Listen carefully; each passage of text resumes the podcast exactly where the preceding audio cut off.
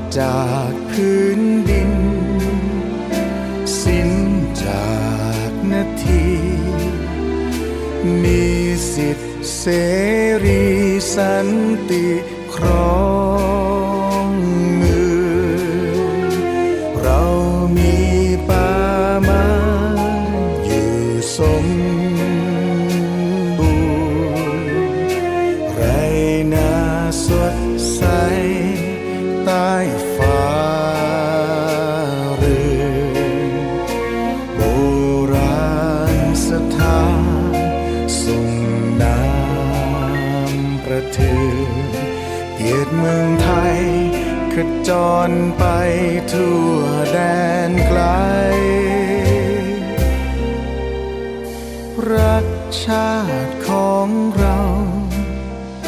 ไว้เถิดพ้องไทย พื้นแผ่นแหลมทอง รวมพี่รวมน้องด้วยกัน รักเกียรติรักวง เสริมส่งสัมพันธ์ตูนเถิดเมืองไทยนั้นให้ยืน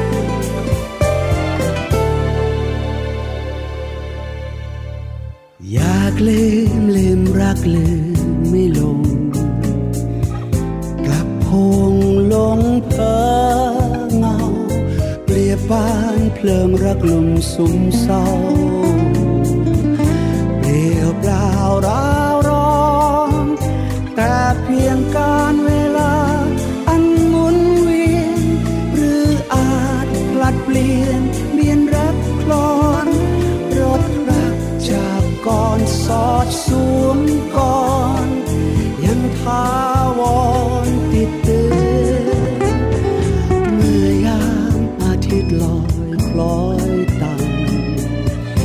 ยามยามท้องฟ้าเลือนยังหวังเชยชิดกันฉันเพี้ยนเด็ดเด่นตรึงใจ สุดประพันธ์บรลงให้พบครั้งวันอาจจะผ่านเวียนพัน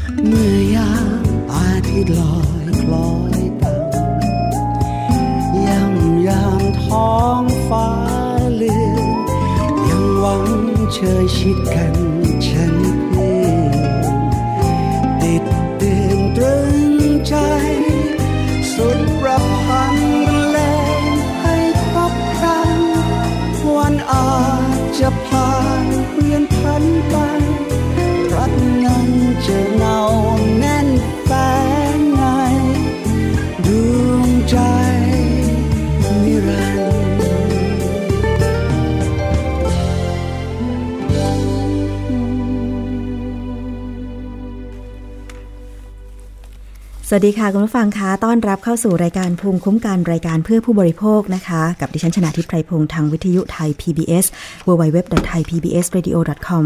และแอปพลิเคชันไทย PBS Radio นะคะ วันนี้เริ่มต้นด้วยบทเพลง พระราชนิพนธ์สองเพลงด้วยกันค่ะ ก็คือแผ่นดินของเรานะคะ เสียงร้องของคุณพลพล และเพลงในดวงใจนิรันดร์เสียงร้องของ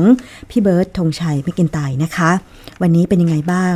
สำหรับคุณผู้ฟังที่ฟังจาก ทั้งในส่วนกรุงเทพและต่างจังหวัดนะคะ ก็มีประชาชนหลาย ๆ คนตอนนี้อาจจะต้องเผชิญกับปัญหาเรื่องของฝนฟ้าขนองนะคะ เมื่อช่วงเช้าที่ผ่านมา ก็มีฝนฟ้าขนองเหมือนกันนะคะ ในทั้งกรุงเทพปริมณฑลในต่างจังหวัดล่ะคะ ท่านที่รับฟังอยู่ทางวิทยุชุมชนที่เชื่อมโยงสัญญาณ หลาย ๆ สถานีนะคะ เป็นอย่างไรบ้างนะคะวิทยุชุมชน คนหนองย่าไซสุพรรณบุรี FM 107.5เมกะเฮิรตซ์วิทยุชุมชนปฐมสาคร จังหวัดสมุทรสาคร FM 106.25เมกะเฮิรตซ์วิทยุชุมชน คนเมืองลี้จังหวัดลำพูน FM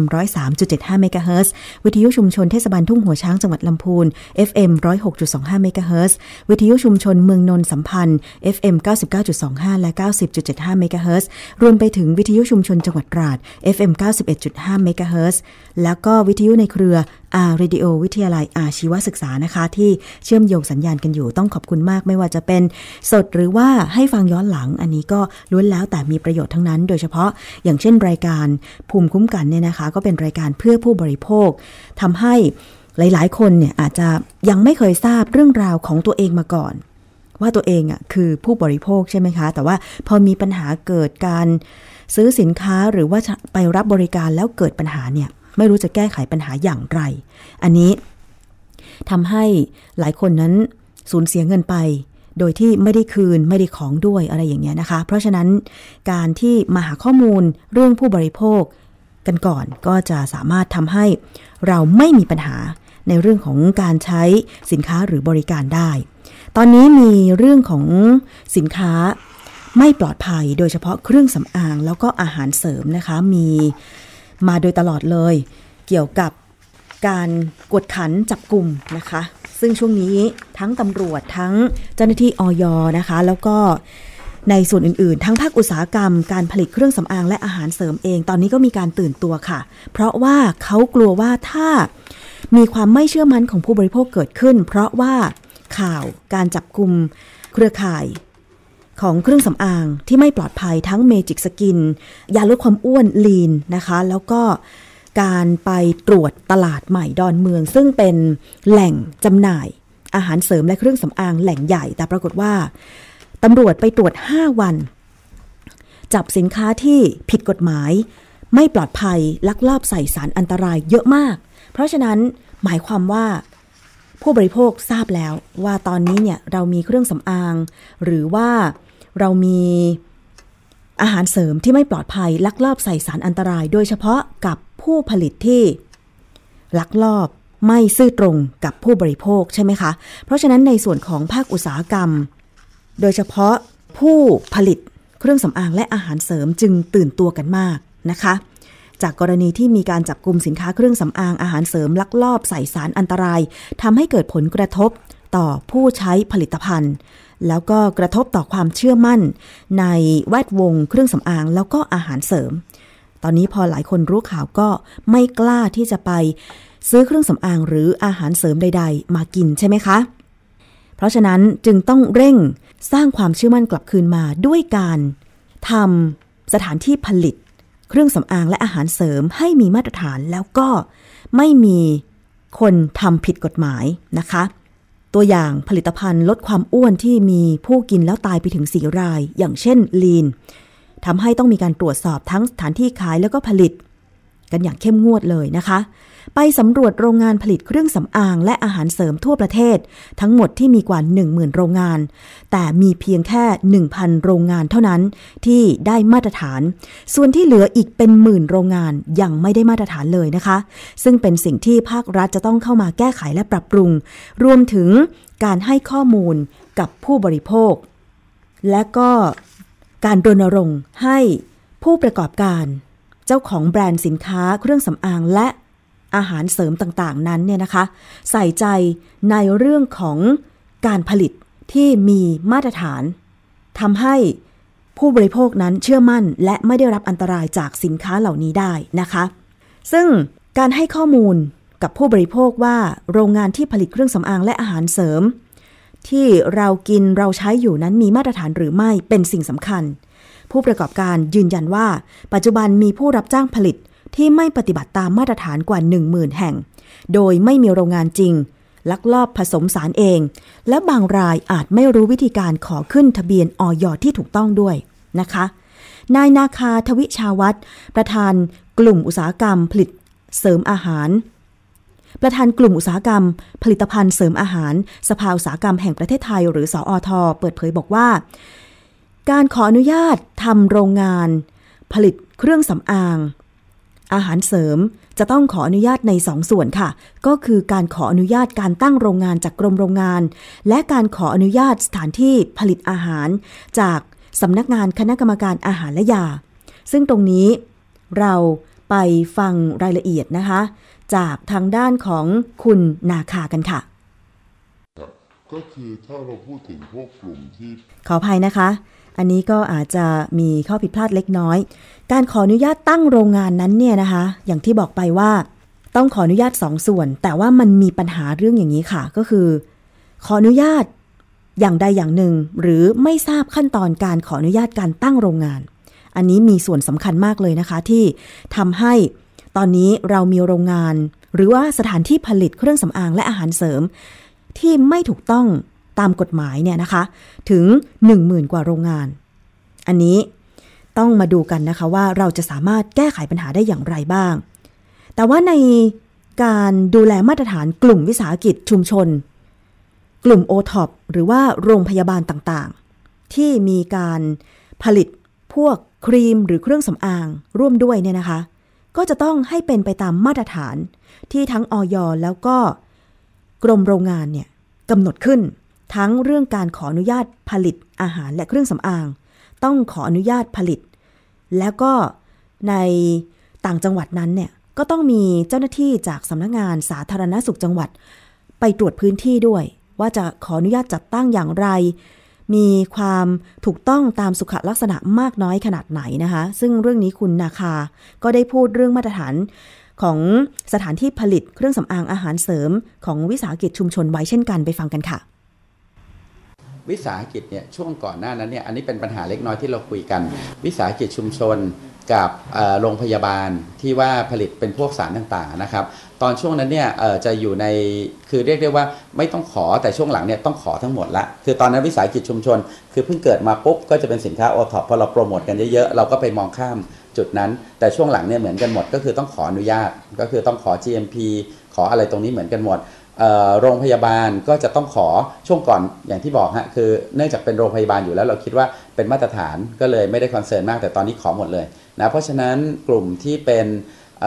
โอท็อปต่างๆ วิสาหกิจชุมชน ตอนนี้เนี่ยก็จะมีทางของสาธารณสุขจังหวัดเนี่ยเข้าไปตรวจพื้นที่ให้ครับแต่ ผมอันนี้อันนี้ในความคิดผมเองนะก็จะช่วยเหลือในระดับหนึ่ง ช่วยเหลือในระดับหนึ่งนี่หมายถึงว่าไม่ให้จะต้องลงทุนมากไป แนะนำว่าอย่างเช่น ถ้าใช้วัสดุเนี่ยแทนที่ต้องเป็นวัสดุมาตรฐานใช้อีพ็อกซี่อะไรเลย อาจจะใช้เป็นกระเบื้องได้ แต่ว่าไม่ให้เป็นกระเบื้องแผ่นใหญ่ไม่มียาแนวอะไรอย่างนี้เป็นต้นนะเพื่อให้ทำความสะอาดง่าย จะมีตรงนี้ขึ้นมาค่ะ อันนี้ก็คือเรื่องของการช่วยดูแลมาตรฐานโรงงานวิสาหกิจชุมชน ที่ จะทำให้เรานั้นมีมาตรฐาน เรื่องของการผลิต โดยเฉพาะเรื่องเครื่องสำอาง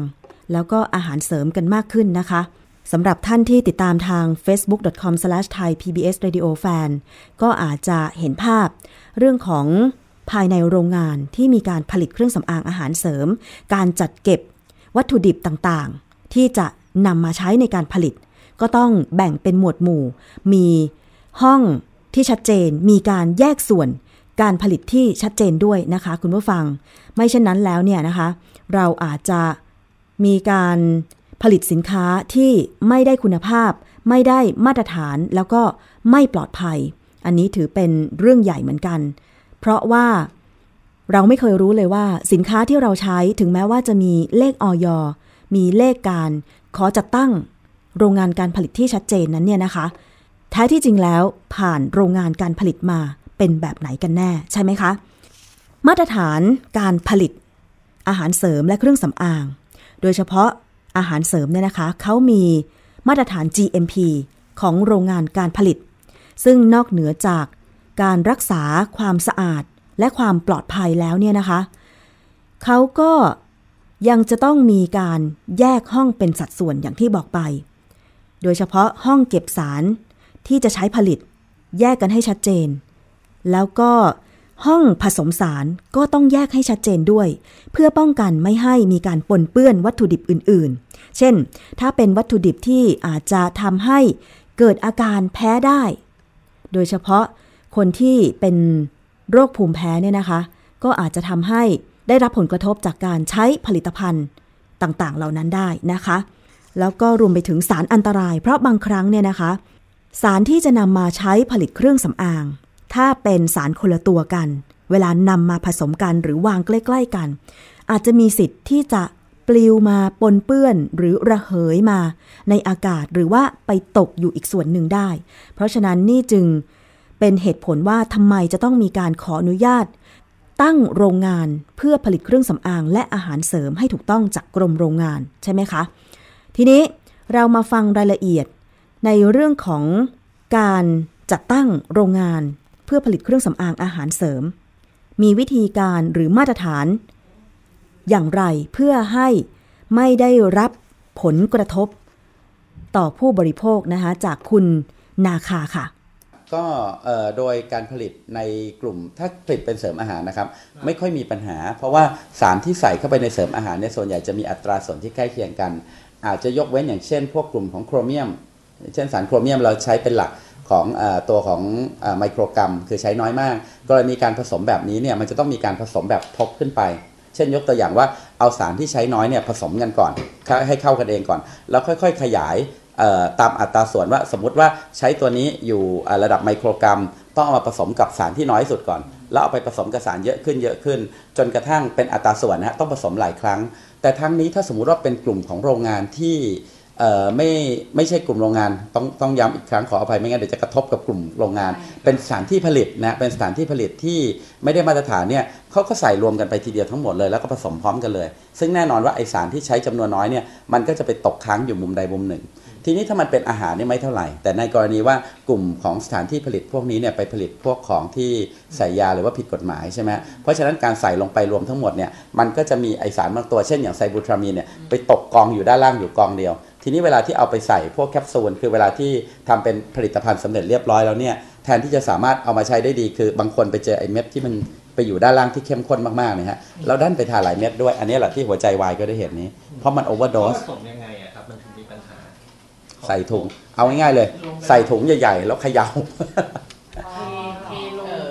ดียวทั้งหมดใช่ เอาทั้งหมดใส่ลงในถุง มัดถุงเขย่า พอเขย่าเสร็จปุ๊บก็เทลงกระมัง เทก็ลงกระมังเสร็จก็เอาเม็ดแคปซูลสองอันทำมือได้เลยอะ่ะ คือไม่ต้องใช้อุปกรณ์อะไรทั้งนั้นเลย คือสามารถซื้อแคปซูลมาครับที่มันละเอียดละเอียดใส่ก่อนแล้วค่อยๆใช่เพิ่มเพิ่มเพิ่มเพิ่มครับ แล้วก็จะต้องวัดเอ่อเขาเรียกว่าเอ่อต้นแบตกลางแบตท้ายแบตว่า 3 อันเนี้ย เท่ากันไหม ซึ่งอันนี้ต้องเข้าแลบหมดเลย ซึ่งมันเป็นค่าใช้จ่าย แล้วก็แน่นอนว่า ถ้าเป็นสถานที่ผลิตขนาดเล็กเนี่ยไม่มีแลบอะไรที่จะไปเข้าแน่นอนนะจะไปส่งแลบก็ไม่ได้อีกเพราะส่งแลบคุณจะใช้ชื่อโรงงานอะไรส่งล่ะ คุณก็ไม่มีชื่อส่งอีกต่างหากใช่ไหมต้องส่งเป็นส่วนตัว เพราะฉะนั้นก็เลยกลายเป็นว่าไม่ส่งใช้ประสบการณ์ล้วนๆอย่างเดียว ผมว่าเสียชีวิตเยอะสุดจากกรณีนี้ ใช่ค่ะนะคะ อันนี้ก็คือการอธิบายรายละเอียด เหตุการณ์ที่ผ่านมาสำหรับเรื่องของการพบเครื่องสำอางที่ไม่ปลอดภัยว่าทำไมมันมีเยอะแล้วก็เราได้รับผลกระทบกัน เพราะว่ามีการใส่สารอันตราย หลอกผู้บริโภคนั่นเองนะคะคืออย่างที่บอกไปว่าสถานที่ผลิตก็ไม่ได้มาตรฐานและ แถมยังวิธีการผลิตนั้นเนี่ยนะคะ ก็ยังไม่ได้มาตรฐานอีก ลักลอบใส่สารอันตรายอีก อย่างที่คุณนาคาบอกไปเมื่อสักครู่ว่า สถานที่ผลิตบางแห่งที่ไม่ มาตรฐานนั้นเนี่ยการผสมสารบางทีอาจจะเอาสารทุกตัว ใส่ในถุงพลาสติก แล้วก็ใช้วิธีการเขย่าเขย่า ซึ่งตรงนี้แหละค่ะ พอสินค้าหรือว่าเครื่องสำอาง หรืออาหารเสริมมันไม่ผสมกันแบบ เป็นเนื้อเดียวกัน สารตัวใดตัวหนึ่ง ไปตกอยู่ก้นถุง หรือว่าไปรวมตัวกันเป็นก้อนๆทำให้ได้รับผลกระทบจริง ๆ เลยนะคะ คุณผู้ฟัง ทีนี้ปัญหาที่ ถ้าผู้ที่อยากมีสินค้า โดยเฉพาะเครื่องสำอางหรืออาหารเสริม เป็นแบรนด์ของตัวเอง ซึ่งทุกวันนี้ก็มีให้เห็นเยอะมาก โดยเฉพาะผู้มีชื่อเสียงดารานักแสดงต่างๆ มักจะไปผลิตครีมหรืออาหารเสริมเป็นแบรนด์ของตัวเอง เพราะว่าชื่อตัวเองก็ขายได้ เป็นธุรกิจเสริมของดาราหรือนักแสดงเหล่านั้นว่าอย่างนั้นเถอะใช่ไหมคะ ก็อาจจะไปจ้างโรงงานผลิต โดยที่ไม่รู้ว่าเป็นโรงงานที่ได้มาตรฐานหรือไม่ จะแก้ไขปัญหานี้อย่างไรนะคะ ไปฟังเสียงของคุณนาคาอีกครั้งค่ะ ครับ คือเบื้องต้นผมคิดว่าเขาต้องไปดูกลุ่มของโรงงานที่มีรายชื่อผลิต แล้วก็มีเลขทะเบียนผลิตที่ถูกต้องของทางออยนะครับ แล้วก็ถ้าเป็นไปได้จริงเนี่ยก็แวะเยี่ยมชมโรงงานหน่อยก็ดีแวะเยี่ยมชมโรงงานหน่อยก็ดีว่าเออ process ต่างๆ เป็นยังไงบ้างนะครับ ในกรณีถ้าไม่ได้ แวะเยี่ยมชมยังไงลองศึกษาดูนิดนึงว่าสินค้าในกลุ่มที่เขาออกมาเนี่ยเป็นกลุ่มไหนนะครับถ้าสมมุติว่าไปดูในอินเทอร์เน็ต มีสินค้าที่เขาผลิตเนี่ยเป็นกลุ่มที่บอกว่าทานแล้วหิวน้ำทั้งวันไม่ทานข้าวเลยไม่หิวข้าวเลย หรือทานพอถ่ายออกมาปุ๊บแล้วก็เป็นน้ำมันอะไรอย่างเงี้ยครับก็แปลว่าเป็นกลุ่มของโรงงานที่ผลิตโดยการใส่สารจำพวกยาเข้าไป เพราะฉะนั้นถ้าอันนี้อยู่ที่ทางผู้ประกอบการแล้วก็จะมีความเสี่ยง เพราะว่าอย่างเหมือนกับกรณีของ Magic Skin โดนทีปุ๊บเนี่ยโดนหมดเลย โดนทีปุ๊บก็โดนเบรกหมดเลยกลายเป็นว่า ถ้าเกิดสมมติว่าคุณไปโรงงานที่มีความเสี่ยงว่าหลังตัวของคุณอาจจะไม่ใส่ เช่นคนอื่นใส่ ของคุณไม่ใส่ขายดีๆอยู่ปรากฏว่าโรงงานโดนสั่งระงับคุณก็โดนไปด้วยนะเพราะฉะนั้นอันนี้คือหนึ่งในความเสี่ยงที่จริงช่วงนี้จะมีการสอบถาม ผ่านเข้ามาเยอะเลยเออแล้วจะจะดูยังไงใช่ไหมครับ หรือว่าเราจะป้องกันสิ่งนี้ได้ยังไง หรือว่าแม้แต่โรงงานด้วยกันเองเนี่ยบอกว่าเราจะสร้างมาตรฐานตรงนี้เพื่อแยกตัวเราออกมาให้ชัดเจนได้ยังไงบ้างนะครับก็จะมีอย่างเช่นที่เราใช้ก็คือออยก็บอกว่าอาจจะจะเดี๋ยวจะลองประสานแล้วก็ร่วมมือกันก็อย่างตัวของ Dragon Code นะฮะ Dragon Code ก็จะเป็นตัวของตัวตราสัญลักษณ์นะครับที่เราสามารถที่จะสแกนเอาเอามือถือนี่แหละนะครับแล้วก็สแกนแล้วก็จะบอกได้ว่านั่นคือผลิตภัณฑ์ ของจริงหรือของปลอมนะครับเพราะฉะนั้นตัวมาตรฐานตัวนี้ก็เลยเราเลยตั้งขึ้นมาเป็นคณะกรรมการในการพิจารณานะครับก็คือโดยปกติมันออยเนี่ยเราจะถามกันว่าออยปกติเอาไปตรวจไหมออกไปสุ่มตรวจไหมออยสุ่มตรวจนะฮะแต่ปัจจุบันเนี่ยปริมาณเพิ่มขึ้นเยอะอย. ก็จะสุ่มตรวจไล่ตามปริมาณคนที่มี ที่จริงอย. สุ่มตรวจเยอะขึ้นมากเลย แต่ก็ยังมีปัญหาอยู่ว่าอาจจะทำไม่ทัน เพราะฉะนั้นก็เลยจะมีกลุ่มกลุ่มถ้าตรวจเจอเอาง่ายเข้าแบ็คลิสต์ แต่ตอนนี้เรากำลังมองถึงพวกกลุ่มของ whitelist ก็คือว่าถ้าเกิดดาราเข้ามา หรือว่าคนที่จะมารีวิวเข้ามา แล้วเขามาดูว่าอะเจ้าไหนบ้างที่น่าจะมั่นใจที่จะเอามาขายได้เขาก็อาจจะไปดูใน whitelist ต้องทำยังไงบ้างก็คือ คนที่ผลิตแล้วมีความมั่นใจว่าผลิตภัณฑ์ของเขาเองเนี่ยถูกต้องเขาก็จะเอากลุ่มผลิตภัณฑ์เหล่านั้นเนี่ยมาขึ้น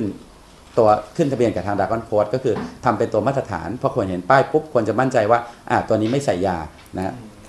ค่ะ อันนี้ก็คือระบบการตรวจสอบกลุ่มผู้ผลิตเครื่องสำอางและอาหารเสริมด้วยกันเองนะคะ ที่ทางอุตสาหกรรมด้านอาหารเสริมเนี่ยมีแนวคิดทำโครงการออกเครื่องหมายดราก้อนโค้ดถ้าหากผู้ผลิตผ่านมาตรฐานการตรวจสอบ ตอนนี้กำลังทดลองระบบอยู่นะคะ ประกอบไปด้วย 5 โค้ดค่ะ 5 ประเภท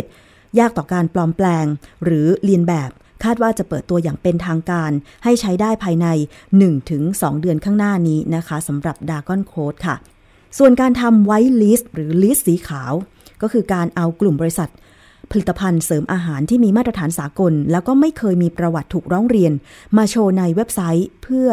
ให้สามารถตรวจสอบว่า บริษัทผู้ผลิตสินค้ายี่ห้อนี้นั้นเชื่อถือได้ เพื่อให้ผู้ประกอบการหน้าใหม่เข้ามา เลือกใช้ โรงงานผลิตได้อย่างถูกต้อง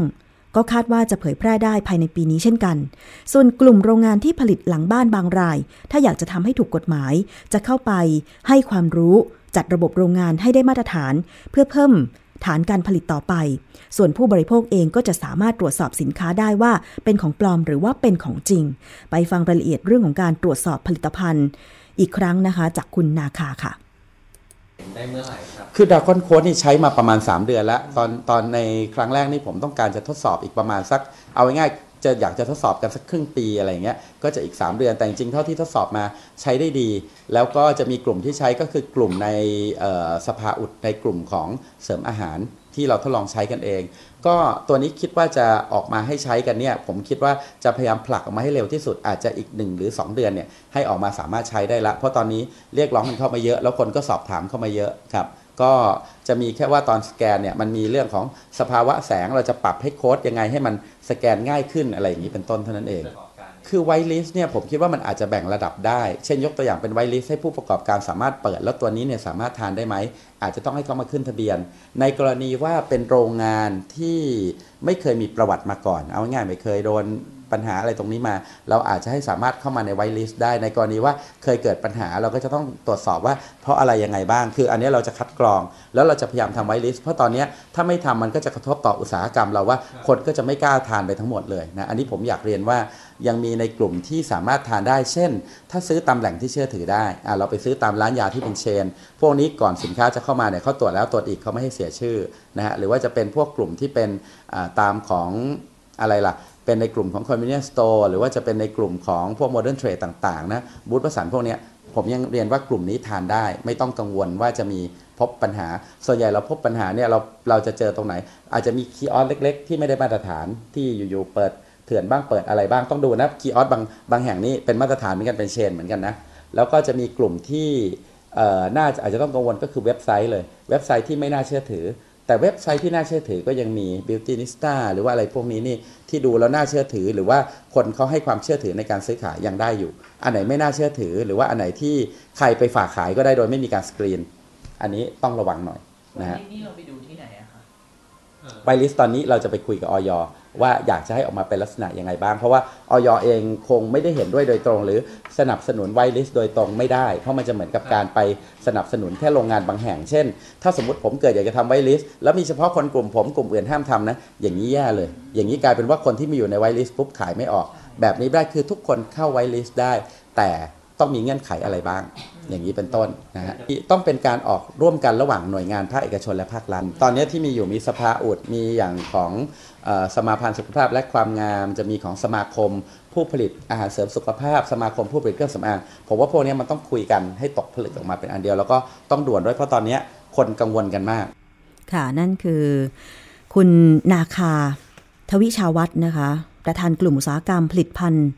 เสริมอาหารสภาอุตสาหกรรมแห่งประเทศไทย หรือสออทค่ะ อันนี้เป็นในส่วนของผู้ที่รวมกลุ่มกัน แล้วก็เพื่อที่จะจัดทำผลักดันให้โรงงานผลิต เครื่องสำอางและอาหารเสริมต่างๆ มีมาตรฐานที่ปลอดภัยสำหรับผู้บริโภคมากยิ่งขึ้นนะคะ แต่ว่าคุณผู้ฟังมันก็ยังมีในส่วนของโรงงานผู้ผลิตอีกนะคะ ที่จะต้อง ให้ความใส่ใจแล้วก็มีจริยธรรมตรงนี้ด้วยเช่นกัน คุณสมประสงค์พยัคฆพันธ์กรรมการผู้จัดการ Beauty and Health Development นะคะผู้รับจ้างผลิตเครื่องสำอางก็บอกว่า การผลิตเครื่องสำอางที่ปลอดภัย การผลิตเครื่องสำอางที่ไม่ปลอดภัย ยังมีในท้องตลาดอีกมากเลยนะคะ เป็นอย่างไรไปฟังรายละเอียดจากคุณสมประสงค์ค่ะ อิชูเราก็คือเรื่องเรื่องเกี่ยวกับยาซึ่งอันตรายแล้วกินแล้วตาย แต่เครื่องสำอางเนี่ยทานแล้วมันไม่ตาย ถ้ามันไม่พูดถึงว่ามันมีสองนัยยะนะ ไอ้พวกประหลอด ไอ้พวกอะไรเนี่ยสเตอรอยนี่คือเกรดหนึ่ง แต่ณตอนนี้ที่เราเจอกันอยู่คือของไม่มีคุณภาพ ซื้อไปเสร็จปั๊บอาจจะเจอแค่แว็กมากวนๆเป็นสีสี อาจจะไม่มีสารบำรุงเลยซะด้วยซ้ำอันนี้คือของที่คุณภาพไม่ถึงในยะตอนนี้ในกลุ่มของเครื่องสำอาง ในอินเทอร์เน็ตขายกันอยู่ขวดละเจ็ดร้อยพันกว่า ตั้งคำถามกันว่าคุณเคยรู้ไหมว่าไอสารที่เขาบอกว่า โลละแสนสองแสนไอแพลงก์ตอนไอ stem cell ใส่กันกี่เปอร์เซ็นต์มันมันมันจะเป็นของที่มันคุณภาพไม่ถึงอ่านั้นคือจะเป็นนัยยะหนึ่งที่ซึ่งตอนนี้ในตลาดจะมีกันอยู่ค่อนข้างจะมากไอ้พูดถึงปลอมกันแล้วเนี่ย ไม่ต้องยุ่งเครื่องสำอางมันจะไม่ซีเรียสเหมือนอาหารเสริม เนื่องจากว่าการจดแจ้งมันเป็นอะไรที่ไม่ได้ปวดหัวมากนะอย่างที่เรารู้มันจะมี P กับ Post ถูกต้องไหมครับ มันสามารถจะ connect ไปในตัวระบบจดแจ้งที่เป็นระบบออนไลน์ สมมติพี่เป็นโรงงาน พี่โชว์ตัวเองจากความเป็นโรงงาน พี่จะเป็นมีรหัสผู้ประกอบการกับออยซึ่งตอนนี้ออยยังช่วยเหลืออยู่ ไม่ได้สติ๊กถึงขนาดเป็น GMP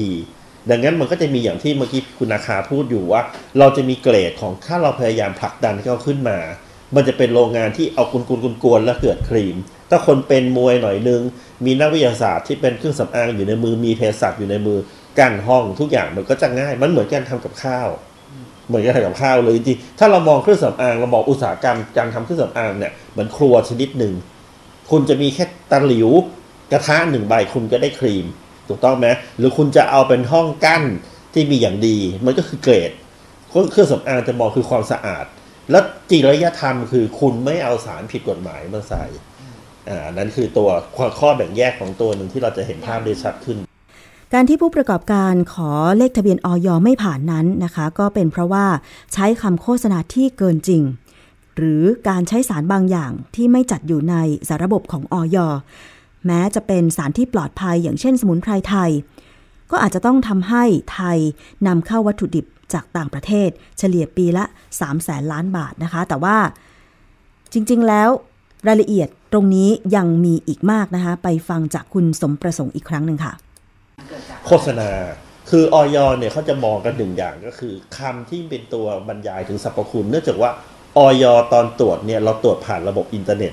งั้นตอนนี้เนี่ยอย. ยังไม่รู้ของดีหรือเลวอย. จะดูจากสูตรของคุณที่ส่งเข้าไปหนึ่งครั้งอย่างอย่างนะครับ แล้วก็ดูชื่อว่ามันส่อส่อนัยยะว่าเป็นโฆษณามากหรือเปล่า super white ใช่ไหมหรือหรือ stem cell เลย ซึ่งคำบางคำเนี่ย มันส่อนัยยะที่เป็นเป็นโฆษณาแอบแฝงอย. ไม่ให้โดนดีด สารที่อยู่ในนั้น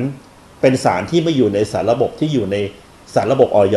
อันนั้นก็จะจดไม่ได้นะครับ ซึ่งอันนี้เราพยายามจะช่วยเรื่องสมุนไพรอยู่ เพราะสมุนไพรบางตัวก็ไม่อยู่ใน list ของอย. แต่ตัวมันเองดีจริงอย. ก็พยายามเพิ่มเติมอยู่นะครับสารสกัดเมืองไทยบางตัวเนี่ยเพราะเนื่องจากว่ากฎหมายเราหรือสารเราเนี่ย follow จากต่างประเทศ ingredient เราก็ต่างประเทศมาหมดงั้นตำลงตำลึงต้นไม้ใบหญ้าดีๆ ของเราเนี่ยบางตัวก็ไม่มี ซึ่งตอนนี้อย. ก็อัปเกรด ใส่ข้อมูลให้เกือบหมดเรียบร้อยละเวลามาปั๊บแล้วเนี่ยอย. ขออีกแบบหนึ่ง คุณสังเกตเวลาคุณขอไปในชื่อเนี่ย ตัวมันเองไม่ใส่ super white white serum แต่ตอนไปพิมพ์ข้างฉลากว่า super white serum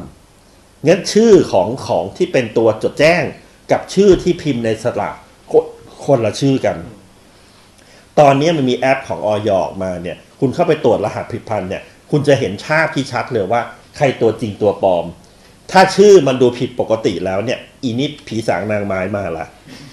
โชว์โชว์ในยะที่พอจะเห็นภาพแล้วว่า มันก็ไม่ขนาดชื่อมันยังไม่ไม่ซื่อสัตย์พอที่จะใส่ชื่อจริงเลย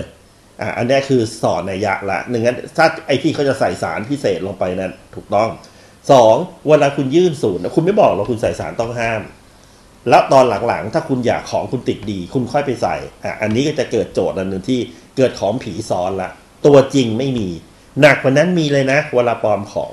สินค้าจริงตั้งอยู่ในเชลฟ์คุณเห็นไหมตามตู้ตามห้างบิ๊กซงบิ๊กซีเยอะเลยนะตู้เกลื่อนเนี่ยของจริงอยู่ตั้งของปลอมอยู่ข้างล่าง เวลาซื้อปั๊บหยิบของปลอมใส่ของจริงยังตั้งอยู่เห็นไหมวิชามีเยอะเลย ถ้าเป็นของประเภทแบบสับขาหลอกอะไรในกลุ่มพวกนั้นค่ะ เป็นรายละเอียดที่ค่อนข้างมากนะคะ เพราะฉะนั้นผู้บริโภคก็ต้องรู้เท่าทันบางทีก็ดูสินค้าที่วางอยู่บนชั้นวางแล้วโอ้ มันมีของจริงนี่นานะคะ แล้วมีเลขออยตรวจสอบละ แต่ก็อย่างที่บอกไปผู้ค้าขายที่ไม่ซื่อสัตย์บางคน อาจจะหยิบของปลอมมาให้เราก็ได้ทำให้ของปลอมนั้นเนี่ยก็ชื่อก็บอกแล้วว่าปลอมอะเพราะฉะนั้นก็ ใช้ก็คงไม่ดีเท่าไหร่นะคะ คุณผู้ฟัง เอาละถ้าอยากมาติดตามต่อเรื่องมาตรฐานการผลิตเครื่องสำอางและอาหารเสริม พรุ่งนี้กลับมาติดตามกันได้นะคะ แต่ว่าช่วงนี้เราไปเข้าสู่ช่วงคิดก่อนเชื่อกับดรแก้วกังสดานอัมภัยค่ะ วันนี้มาฟังเรื่องของสินค้าชะลอวัย พวกครีมอะไรต่างๆแหมมันก็นะคะ ต่อยอดจากตรงนี้เหมือนกันว่ามันชะลอวัยได้จริงหรือเปล่าจากดรแก้วกังสดานอัมภัยนักพิษวิทยาค่ะ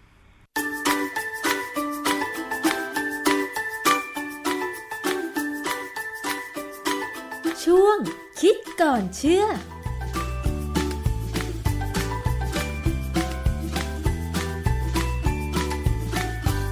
ความแก่นี่เป็นเรื่องที่มนุษย์ทุกคนกลัว แต่ความจริงแล้วเป็นเรื่องที่ทุกคนต้องเจออันนี้มันมีวิทยาศาสตร์การแพทย์สาขาหนึ่งเกี่ยวกับวิทยาศาสตร์ชะลอวัยนะฮะซึ่งความจริงแล้วมันชะลอวัยได้จริงไหมมันเป็นเรื่องที่เราควรจะรู้ทันนะฮะเพราะว่าถ้าเรารู้ไม่ทันเนี่ยเราอาจจะตกหลุมไปอยู่ใน เป็นมันก็เป็นเป็นเป็นอะไร เป็นเหยื่อให้เขา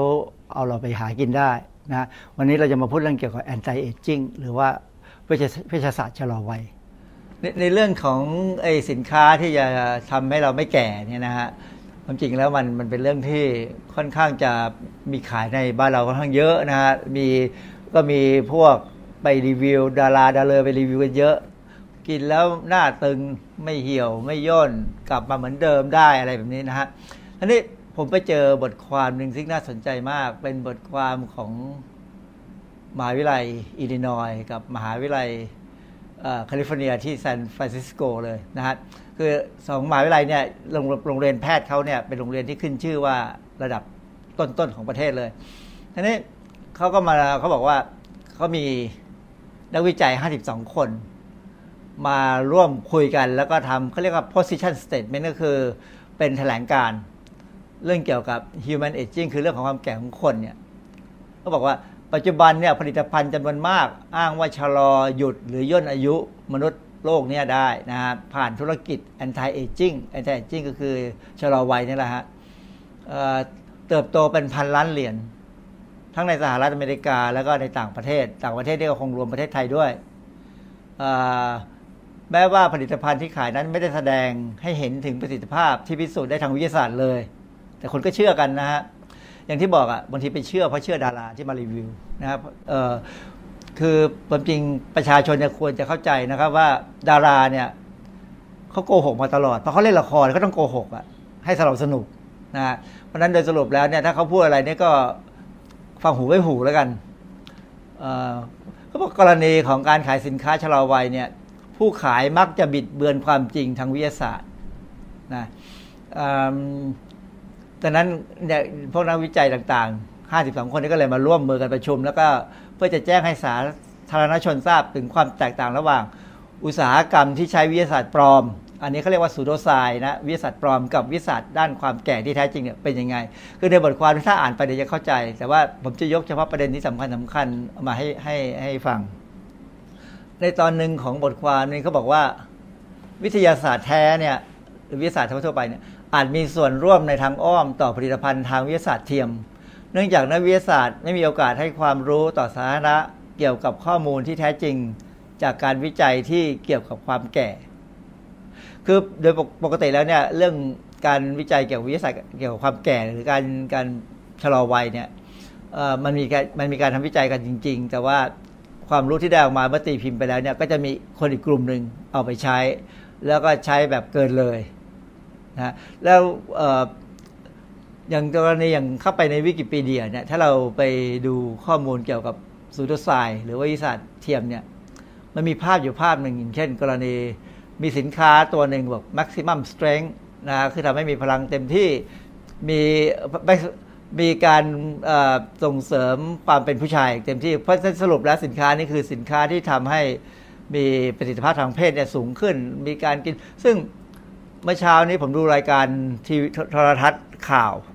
มีคนพูดถึงเมล็ดพืชชนิดหนึ่งที่แถวเหนือๆเนี่ยจังหวัดหนึ่งเป็นเมล็ดพืชประหลาด ซึ่งเขาเขาผ่าแล้วเขากินตัวเนื้อข้างในมัน ชื่อมันชื่อผ่าคุมหรือสักอย่างเนี่ยนะฮะ กินแล้วบอกว่าส่งเสริมการมีประสิทธิภาพทางเพศสูงขึ้น คนที่มาพูดเนี่ยเป็นผู้ว่าการจังหวัด แต่บังเอิญปรากฏว่าพอนักข่าวไปถามนักวิชาการเขาบอกว่าไม่ใช่ข้อมูลอย่างนี้มันไม่มีไอ้เมล็ดพืชที่เขาว่าที่พบเนี่ยมันแค่ช่วยในบางเรื่องนั่นเองเกี่ยวกับเป็นสมุนไพรท่านั้นเองแต่ไม่ได้มีเรื่องเกี่ยวกับพลังทางเพศเพราะฉะนั้นเรื่องแบบเนี้ยเป็นเรื่องที่อาจจะทำให้เกิดความเข้าใจผิดกันได้นะฮะเพราะฉะนั้นเเขาก็คิดว่าบางทีเนี่ย ถ้านักวิทยาศาสตร์แท้ๆได้ออกมาคุยกันบ้างเวลามีสินค้าที่บอกว่าส่งเสริมทำให้สินให้ความหนุ่มสาวกลับคือกลับคืนมาเนี่ย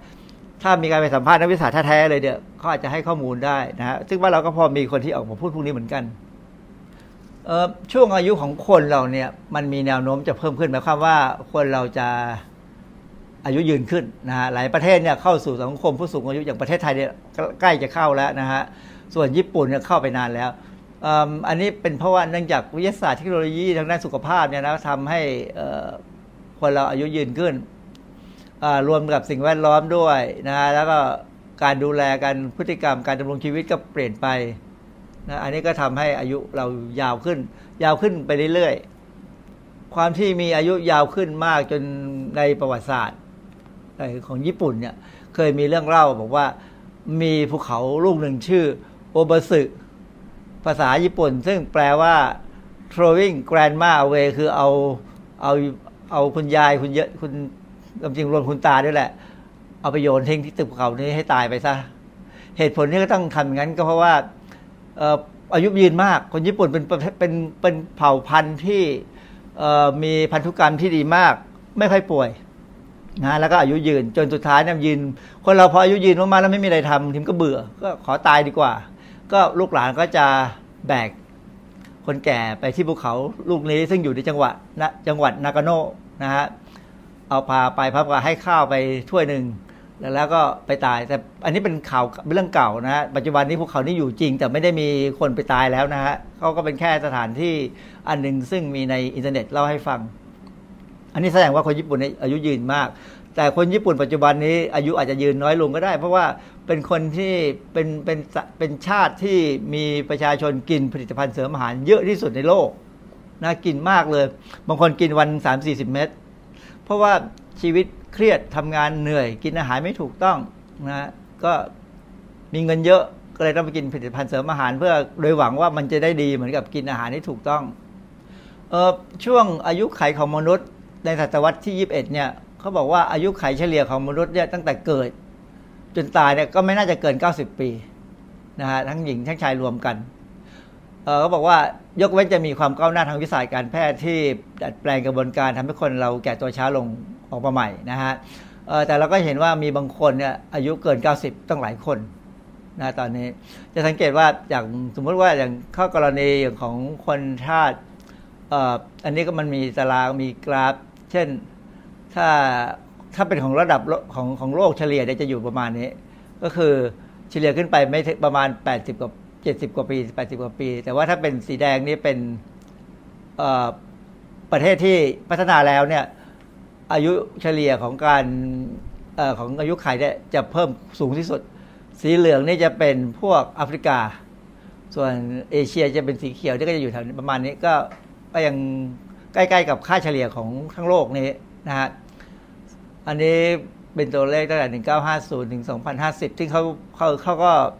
ประเมินเอาไว้นะฮะเพราะฉะนั้นถ้าเราหวังว่าจะเป็น 120 ปี อย่างที่เราเคยคิดคิดกันว่า มนุษย์เนี่ยน่าจะมีอายุได้ถึง 120 ปีเนี่ย มันก็ยังคงต้องรออีกหลายร้อยปี กว่าจะถึงอันนั้นเออสาขาวิชาแพทย์อันหนึ่งคือเวชศาสตร์ผู้สูงอายุเนี่ยมีคนในเน็ตเขาเขียนบอกว่า ความก้าวหน้าทางการแพทย์สาขาเนี้ยเป็นเพียงการประทัง ให้มีชีวิตและจัดการกับโรคแห่งความเสื่อมต่างๆ ที่ทำให้แก่ก่อนวัยอันควร แต่สาขานี้จะไม่ใช่ทำไม่ให้แก่ สรุปแล้วเนี่ยยังไงก็ต้องแก่นะฮะต้องเจอแน่ทุกคนเตรียมตัวได้เลยว่า ยังไงก็ต้องแก่ อย่าได้หวังว่าจะอยู่ทนไปได้ อย่างใน เว็บต่างๆ บางเว็บเนี่ยจะพยายามเอารูปดาราที่บอกว่า โอ้โหอายุ 40 กว่าแล้วยังดูดีแต่ความจริงหารู้ไหมว่ามุมถ่ายของกล้องการใช้เครื่องสำอาง เป็นตัวหลอกสายตา หรือแม้กระทั่งการรีทัชโดยใช้โปรแกรมต่างๆ เนี่ย ก็ทำให้เราคิดว่าเขายังดูดีแต่ความจริงแล้ว ถ้ามีโอกาสอยู่สองต่อสอเขาคงรู้เองว่าจริง ๆ เป็นยังไงมีแพทย์คนหนึ่งนะฮะ เข้ามาพูดในเว็บเพจขายสินค้าเนี่ยเขาพูดถึงเรื่องของวิทยาศาสตร์ความแก่เนี่ยเขาพูดเป็นเชิงว่าการตรวจสุขภาพประจำปีนี่ยหมอตรวจคนไข้เริ่มป่วยหรือป่วยแล้ว อันนี้อันนี้ผมว่าไม่จริงนะฮะเพราะว่าอย่างเวลาผมไปหาหมอที่ตรวจสุขภาพผมเนี่ย หมอก็ดูแล้วเออเราไม่ป่วยก็ให้เรากิน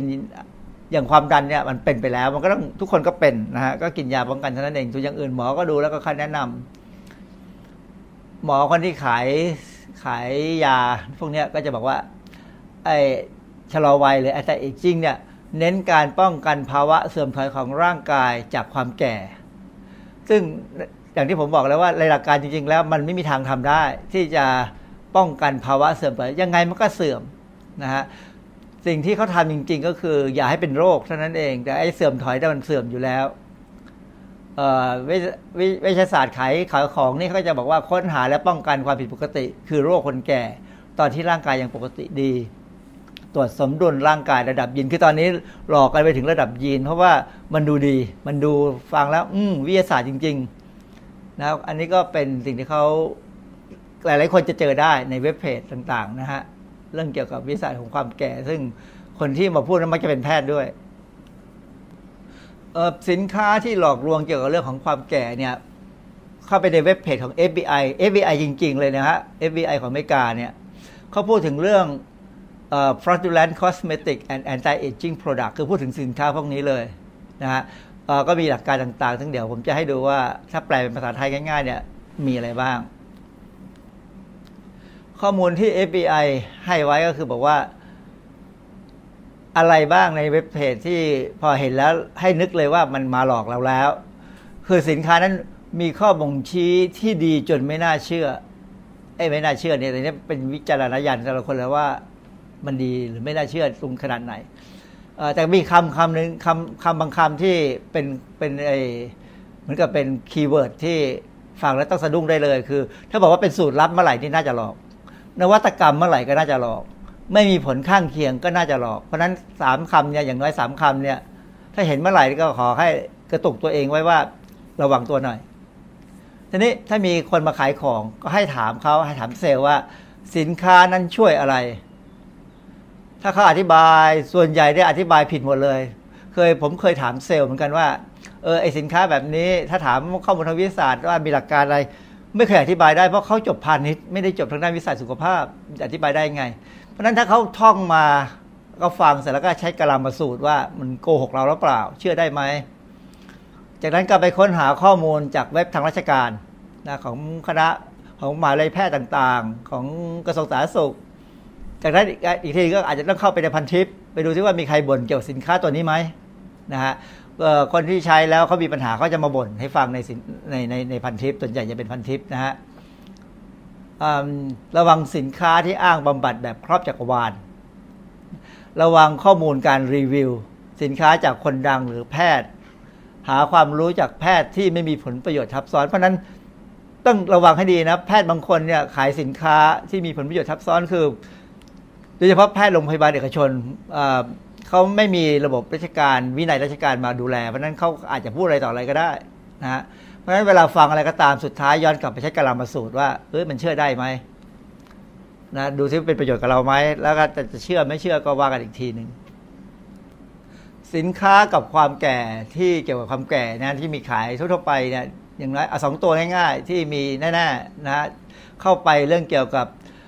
ความแก่ keyword คำว่าความแก่ใน Google เนี่ยนะฮะจะเจอสินค้าบางอย่างเนี่ยบอกว่าลบรอยเหี่ยวย่น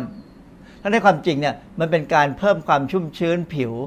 คือคือความเหี่ยวย่นจะจะเลือนหายไปชั่วคราวแป๊บนึงแต่พอความชื้นมันหายไป มันก็กลับมาเหมือนเดิมนะฮะอีกอันนึงที่น่าสนใจก็คือที่ต้องระวังก็คือพวกที่เป็น alpha hydroxy acid คือ alpha hydroxy acid เนี่ยเป็นกรดกรดธรรมชาติอย่างหนึ่ง ซึ่งอยู่ในผลไม้เปรี้ยวรสเปรี้ยวนะฮะอย่างมะขามเนี่ยมีนะฮะก็เป็นพวก alpha hydroxy acid เพราะนั้นอย่างเราสังเกตว่าเราอาจจะเคยถ้าใครเคยเรียนวรรณคดีขุนช้างขุนแผน ตอนที่ขุนแผนบวชเนนเนี่ยจะมีบทกลอนอันหนึ่งที่บอกว่าเอามะขาม เอามะขามเปียกเนี่ยมาขัดตัว อันนี้เป็นวิธีการขัดตัวคนก่อนที่จะลงขมิ้นให้ดูสวยนะฮะคือมะขามเนี่ยมันมีกรด alpha hydroxy acid อยู่แล้วเพราะนั้นมันมีฤทธิ์กัดก็จะพยายามทำให้มีการเหมือนกับขัดขี้ไคลออกไป หรือว่าบางครั้ง พอขี้ไคลออกไปแล้วเนี่ยก็ยังมีพวกเซลล์ที่ยังไม่ตายแต่ว่าถูกขัดออกไปด้วยนะฮะหรือเซลล์พวกนี้จะเป็นเซลล์แก่ เซลล์ที่อยู่ที่ใกล้ผิวหนังนั้นจะเป็นเซลล์แก่นะใกล้พอขัดออกไปแล้วเนี่ยเซลล์ใหม่จะถูกดันขึ้นมา แต่เซลล์ใหม่ที่ถูกดันออกมาเพราะการขัดด้วยกรดพวกเนี้ยจะเป็นเซลล์ที่ยังไม่แข็งแรง เพราะนั้นถ้าไปโดนแสง UV เนี่ยมันมีโอกาสจะกลายพันธุ์กลายเป็นทำให้เกิดเป็นมะเร็งผิวหนังได้นะฮะเพราะนั้นสรุปแล้วเนี่ยผลิตภัณฑ์ที่พวกที่มีกรดพวกเนี้ย กลับเป็นจะเร่งความแก่ของผิว แล้วก็อาจจะเพิ่มความเสี่ยงของการเป็นมะเร็งได้นะครับเพราะนั้นจริง ๆ แล้วสินค้าพวกนี้ถ้าใช้ถ้าจำเป็นต้องใช้เนี่ยเมื่อใช้แล้วอย่าโดนแสง ต้องพยายามระวังนะฮะอย่าโดนแสงก็ก็ยังพอใช้ได้คือหลักการง่ายๆมันไม่ได้ตัวความอันตรายมันไม่ได้มีมากนะมันแค่เป็นตัวไปกัดทำให้เหมือนกับเราขัดห้องน้ำนะฮะเอาคราบเหงื่อคราบใครออกไป เพียงแต่ว่าถ้าเป็นผิวคนอย่าโดนแสง เออผมมีภาพบรรชุดหนึ่งมาฝากความจริงในเน็ตมีหลายคนคงเคยเห็นนะฮะเออเป็นภาพของผู้หญิงสี่คนพี่น้องเขาเริ่มถ่ายรูป อันนี้รูปที่เขามาแสดงเนี่ยตั้งแต่หนึ่งเก้าเจ็ดห้าหนึ่งเก้าเจ็ดห้าเนี่ยผมก็ยังคงประมาณเดียวเขานี่แหละฮะมาจนถึงปี 2010 แต่ความจริงเขามีถึง 2014ด้วยซ้ำคือจะเห็นความแตกต่างว่าตั้งแต่ยังเป็นวัยรุ่นจนมาถึงปัจจุใกล้ๆปัจจุบันเนี่ยมันต่างกันมันค่อยๆเปลี่ยนไปนะฮะ Mark Twain เนี่ย Mark Twain ซึ่งเป็นกวีอังกฤษเนี่ยเคยบอกว่าเขาเขาเขาเล่นคำคำว่า mind กับ matter เขาบอกว่าอายุเนี่ยมันเป็นแค่ความคิดต่อสิ่งที่เป็นวัตถุ if you don't mind คือถ้าไม่กังวล มันก็ไม่มีความหมายอะไร it doesn't matter นะเพราะนั้นคือประโยคของ Mark Twain เนี่ยเป็นการบอกว่าจริง ๆ แล้วเนี่ยถ้าถ้าถ้าเราพูดตามหลักของพุทธศาสนาเนี่ยมันก็คือว่า ทุกอย่างมันเปลี่ยนไป ไม่มีอนิจจังไม่เที่ยงนะฮะเพราะฉะนั้นความแก่ของมนุษย์เนี่ยมันอนิจจังไม่เที่ยงจริงเพราะฉะนั้นพยายามรับความแก่ด้วยความปิติ และเราก็จะดูไม่แก่มากนัก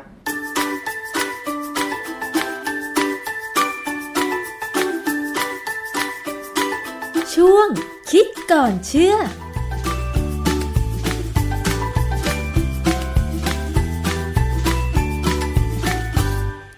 ได้ทราบกันไปแล้วนะคะ เกี่ยวกับเรื่องของสินค้าชะลอวัยเชื่อได้หรือไม่ได้ ก็แล้วแต่แต่ละท่านวิเคราะห์เอาเองก็แล้วกันนะคะ วันนี้หมดเวลาแล้วค่ะสำหรับรายการภูมิคุ้มกันรายการเพื่อผู้บริโภค ขอบคุณมากสำหรับการติดตามรับฟังรับชมทุกช่องทางเลยนะคะ ดิฉันชนะทิพไพรพงศ์ต้องลาไปก่อน สวัสดีค่ะ เกราะป้องกัน เพื่อการเป็นผู้บริโภคที่ฉลาดซื้อ และฉลาดใช้ ในรายการ ภูมิคุ้มกัน